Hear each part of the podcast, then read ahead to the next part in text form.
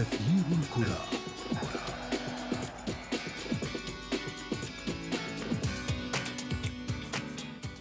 لكل بداية قصة نهاية تجبر أساطير اللعبة على الاعتزال.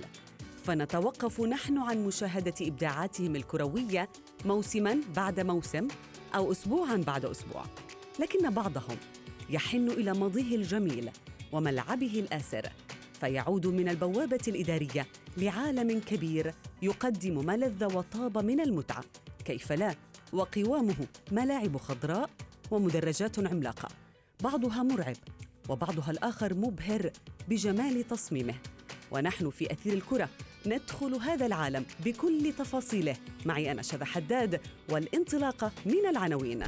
أساطير حية تلبي نداء فريقها وتعود بلباس رسمي وبمهمة فنية أندية كرة القدم تنفرد بتصاميم ملاعبها لجذب الجماهير ودب الرعب في قلوب الخصوم. وفي فقرة ما لا تعرفونه عن كرة القدم نأخذكم في جولة حول أغرب ملاعب المستديرة منها ملامس السحاب ومنها العائم على سطح المياه.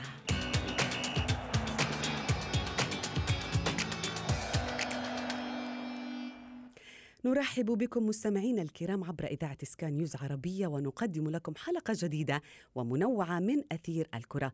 نتحدث فيها عن العديد من الأمور التي يستثمرها القائمون على كرة القدم من أجل تحقيق أهدافهم.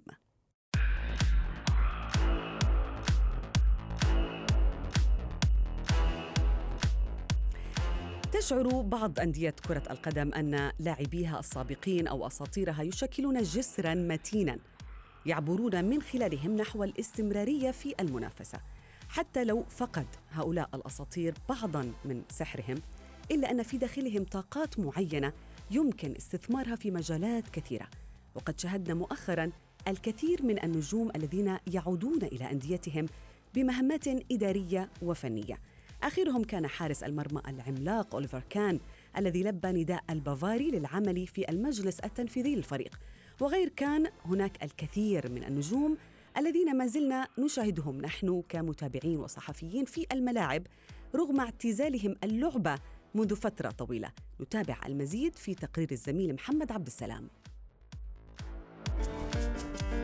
العديد والعديد من نجوم كرة القدم أنهوا مشوارهم الكروي من حيث بدأوا حيث أن العديد من نجوم الكرة الكبار عادوا بعد اعتزالهم إما إلى الأندية التي بدأوا مشوارهم الاحترافي فيها ثم انطلقوا إلى النجومية والعالمية لكنهم في نهاية المطاف عادوا إليها من بوابة الإدارة سواء الفنية أو الأعمال الإدارية أو إلى الأندية الكبرى التي ختموا مسيرتهم فيها. والأسماء في هذا الشأن كثيرة لكننا سنتناول أحدثها وأبرزها عالميا وأكثرها تأثيرا.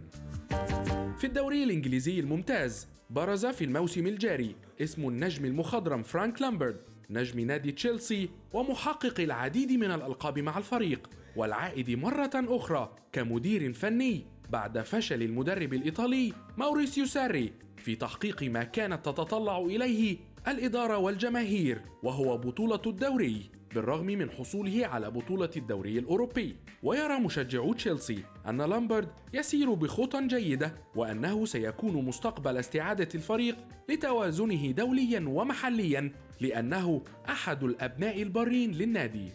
وفي تشيلسي أيضا عاد الحارس الكبير الأسطورة تشيكي بيتر تشيك للقيام بالأعمال الإدارية في النادي حتى بعد تركه للفريق. والانتقال إلى أرسنال وإنهاء مسيرته فيه إلا أن جماهير وإدارة تشيلسي لم تنسى ما حققه تشيك مع الفريق من البطولات والإنجازات القارية والمحلية. ولن نبتعد كثيرا عن إنجلترا ففي الدوري الألماني قام الكبير بايرن ميونخ بالإعلان عن رئيس مجلس الإدارة المستقبلي للنادي والذي سيكون خلفا لكارل هاينز وهو الحارس الكبير وصاحب الألقاب الكثيرة مع الفريق ومع منتخب ألمانيا. أوليفر كان والذي من المتوقع أن يتسلم منصب رئيس مجلس الإدارة للنادي البافاري نهاية عام 2021 وعند سؤال مسؤولي النادي عن سبب اختيار أوليفر كان كانت الإجابة بأنه يحمل أهم ثلاثة صفات تناسب الفريق وهي الكفاءة العالية في كرة القدم